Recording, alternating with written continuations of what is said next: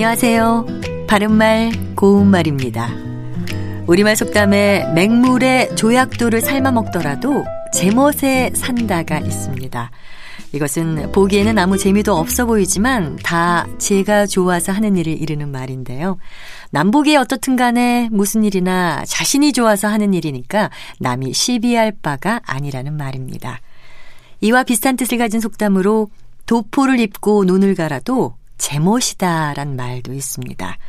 도포는 여러분도 잘 아시는 것처럼 예전에 통상 예복으로 입던 남자의 겉옷이죠. 격에 맞지 않게 이런 도포를 입고 진흙투성이인 논에 들어가 일을 해도 자기가 좋아서 하면 그만이라는 뜻으로 사람은 저마다 저 하고 싶은 대로 하는 것이라는 의미입니다.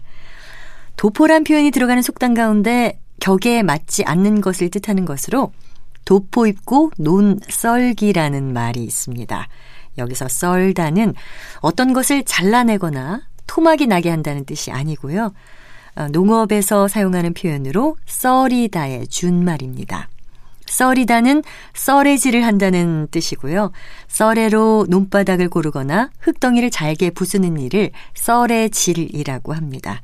그래서 도포 입고 논 썰기는 너무 야단스럽게 차려서 격에 맞지 않아 어색하고 어울리지 않는 일을 비유적으로 이르는 말입니다. 바른말 고운말 아나운서 변희영이었습니다.